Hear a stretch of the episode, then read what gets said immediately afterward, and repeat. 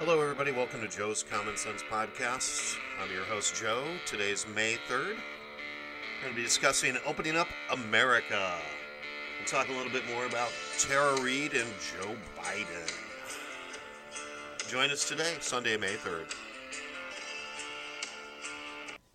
All right, let's take a look about opening America. Now, as we've seen, several states are starting to release restrictions on things. Here in Nebraska, you know, you can go to a restaurant now, but only 10 people. Um, this coming Monday, May 4th, um, they're going to be opening hair salons and things like that, but CDC guidelines will have to be followed. Now, you'll get some other states like South Dakota. South Dakota never had a stay at home order. Very non authoritarian governor there. So, it's just kind of interesting as you look around the country and you look at the different states and the different municipalities and the different cities and see how Republican leaders are acting compared to Democratic leaders. Now, let's look at Chicago, for example. So, the city of Chicago is now monitoring your social media.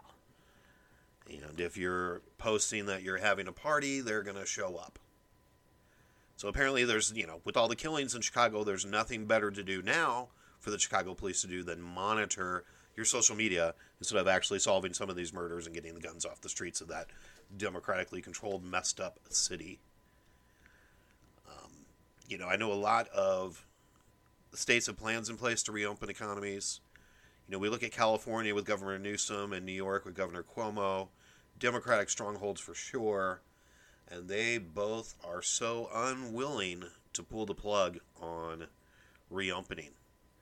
I think Cuomo, both Cuomo and Newsom were talking months, if not year, before anything would be reopened. Now, I just think it's funny because, you know, I understand the coronavirus is real. I understand people died. You know, I'm really not sure how many people died because the numbers obviously have been inflated.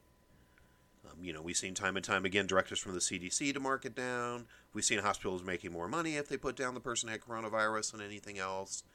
So I'm really not sure if I could put any stock in the 60,000 dead. Now, however, the 60,000 dead is quite a bit different from the 2 to 3 million that was originally projected. You know, I feel we need to get this country open. You know, if you're still afraid, stay at home. Don't go out then. Wear a mask. You know, we've come to the point now where we have these Democratic governors deciding which jobs are essential and which aren't.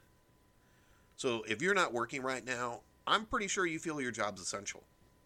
Every job to me is essential because we're making money for our family. We're making money for our bills. We're providing a service. We're providing a product. For an entrepreneur, we're doing things. For a small business owner, we're doing things in our community.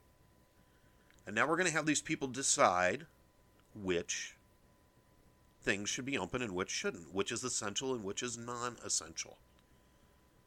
So if you're living in California, you've got crazy old Governor Newsom deciding what can be reopened and what can't. You got Governor Cuomo, who can't count ventilators, can't count PPE equipment, would rather invest 70 million in solar stuff than buy personal protective equipment and ventilators. But anyway, enough. I digress from that. You know, he's deciding too which ones are are essential and which ones aren't.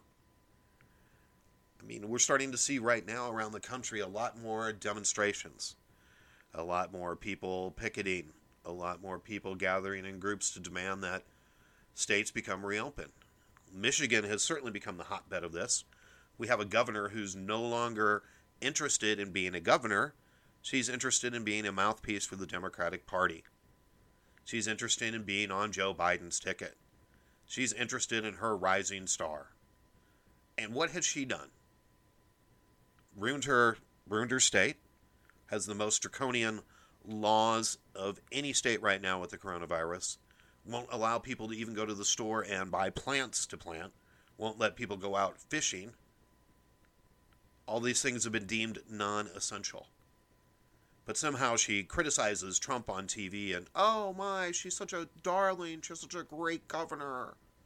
And we see people are picketing in that state. We're seeing people are showing up at the state house with guns.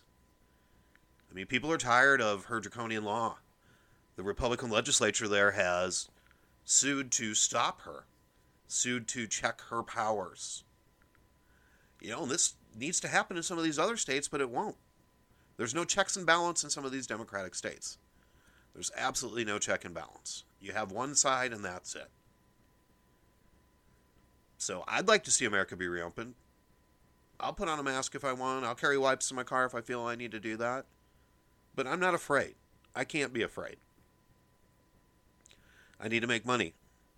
I need to provide services, just like all of you do. If you're too afraid, stay home. Keep your mask on. Don't associate with others. But don't push your irrational fear onto me. And the media just needs to stop stoking the fears on this. The media needs to just give up second guessing everything. You know, I'm tired of listening to Nancy Pelosi and Chuck Schumer. You know, Pelosi just appointed everybody to her coronavirus investigative task force, which has subpoena powers, and surprise, surprise, they're all Democrats. And she certainly said that this was going to be a bipartisan group, but there's not one Democrat. Instead, we've got Maxine Waters. Wow, super Trump hater. We also have the gentleman from Illinois who said that the coronavirus was a perfect time to push their agenda. So, as we can see, these people aren't interested in helping you. They're not interested in helping get this country going. They're just going to continue to try and impeach Trump because they know they're going to lose the election. They have no chance with Joe Biden. It's easier to sit back and second guess. First, we did too much, then we didn't do enough. Now this worked, now that doesn't work. I mean, come on, people, either get on board or, or give it up. You know, to me, it's just become. If, if you can't see this, if you're a regular citizen sitting out there and you can't see that you're being screwed from all sides, I mean, wake up. We're being led like sheep. We're giving up our liberties. We need to check the government right now. We need to get a constitutional convention. We need to get two thirds of the states to ratify term limits. We need to get these bums out. Nancy Pelosi's been there since the 80s. Chuck Schumer's been there since the 80s. Biden's been there since the late 70s. And these people are telling me Trump is the problem? No, you guys are the problem. You've been there forever, and what have you done? Obviously, bought two $24,000 refrigerators and snack on $15 a pint ice cream while you're sucking the teat of the taxpayer. Let's get this country open. Let's let's work together. Why on earth do we need another investigative task force? Because this task force has subpoena powers, and you know it's going to go off of the coronavirus and they're going to look at whatever they want because they have subpoena powers. They're going to do whatever they want because they're the Democrats. They're going to twist things however they want. The media will fall in line and put out whatever they put out because there'll be selective leaks again, just like in the Mueller probe, just like in Adam Schiff's in Adam Schiff's try to impeach the president you know, it's just it's just a regular page out of their playbook, and I'm getting tired of it. As a citizen, I'm tired of it. As a voter, I'm tired of it. You people are in Washington to work for us. Period. Work for us. Help us right now. Get over Orange Man bad. Trump's president. Sorry. He's probably going to be president again. Get over it and start working for the country or we need to rise up and rein these people in, period. Who's with me? Who, who can find me a billionaire that's going to be for term limits and then we can get this going? Otherwise, it's dead in the water. I'm just frustrated. I want to see this country open. I want to see people be able to start making a living again. And I don't want these people deciding what's essential and what's not essential. Every job is essential. Well, let's look at Joe Biden now. Let's look at this uh, sexual assault, harassment accusations that are beginning to really plague and haunt him. As we can see now, the AP on Friday found two more sources to corroborate her story. They found somebody that she told immediately afterwards, and somebody that she had told in the early 2000s.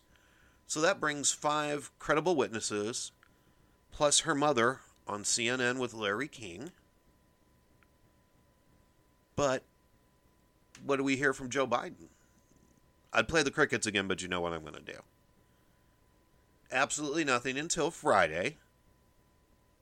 He decides that he's going to go on MSNBC, take a few questions, and of course, deny it.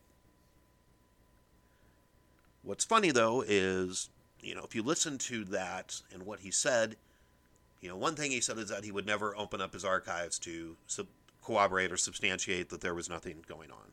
Which, one, I think is odd. If you've got nothing to hide, then let people look at that. You know, we know he sent staffers there about six months ago to go through stuff. So that's rather odd as well. But if you've got nothing to hide, Joe, let us in. Hashtag me too. We need to believe every woman, whether it's against a Democrat or Republican. But then at the end of the interview, then Joe Biden is like, after 27 years, why is this coming up? Okay. So kind of kind of an admission of guilt there, so to speak. Just if you get a chance, watch it, watch the clip. I mean, for MSNBC, I think they did all right. They did ask a few questions, but a lot of it was softball. She didn't follow up on some of the things. But now, all of a sudden, Joe Biden being on MSNBC for an interview equals sainthood you see the press and how they're playing this. Oh, Joe Biden came out and he faced this and he talked to the press. Like a month after this has been going on, he finally decides to come out and do a five minute blurb on MSNBC. So, what does the press do that day during the White House briefing? They decide to question the White House press secretary about Trump's sexual assault allegations. So we can't even focus on Tara Reade. We can't give her the Me Too with these accusations that are being corroborated by numerous people. We can't substantiate or help her. Instead, we'll push our narrative that Trump is an assaulter, which we've got no corroboration of any of the accusations against Trump, and that's why they've gone away. And Trump has gone on TV and denied them categorically as well. You know, I've, I've been reading a lot of things on Facebook and in the media about how Joe Biden was so brave to go and and talk to the press and, and why is Trump hiding? Why hasn't Trump ever said anything? They both have been interviewed about this. They both said the same thing. They both deny it. So I don't understand why now Joe Biden is a saint and he's so brave for what he did. He should have come out right away. He should have talked about it right away. Should have talked about it. Should have opened up his archives and let people in. You know, and what's funny is all of his stuff's at the University of Delaware. So now the the board of directors of the university, the president of the board of directors of the university bought bought Joe Biden's house from him. Paid top dollar for a house that was run down. Um, and everybody on that board has maxed out Politico donations for Joe Biden. So they're all donating, you know, eight to ten thousand a year themselves to Joe Biden. So I doubt we'll ever see any of those records out of the University of Delaware. Which, you know, Joe, if you're telling the truth, then open it up. Let us see. What have you got to hide? But we don't see the press pushing on all this. The press narrative is now is how brave was Joe Biden to come and, and talk on TV about this? You know, Joe Biden's such a great guy. This would never happen. Instead of the press investigating this.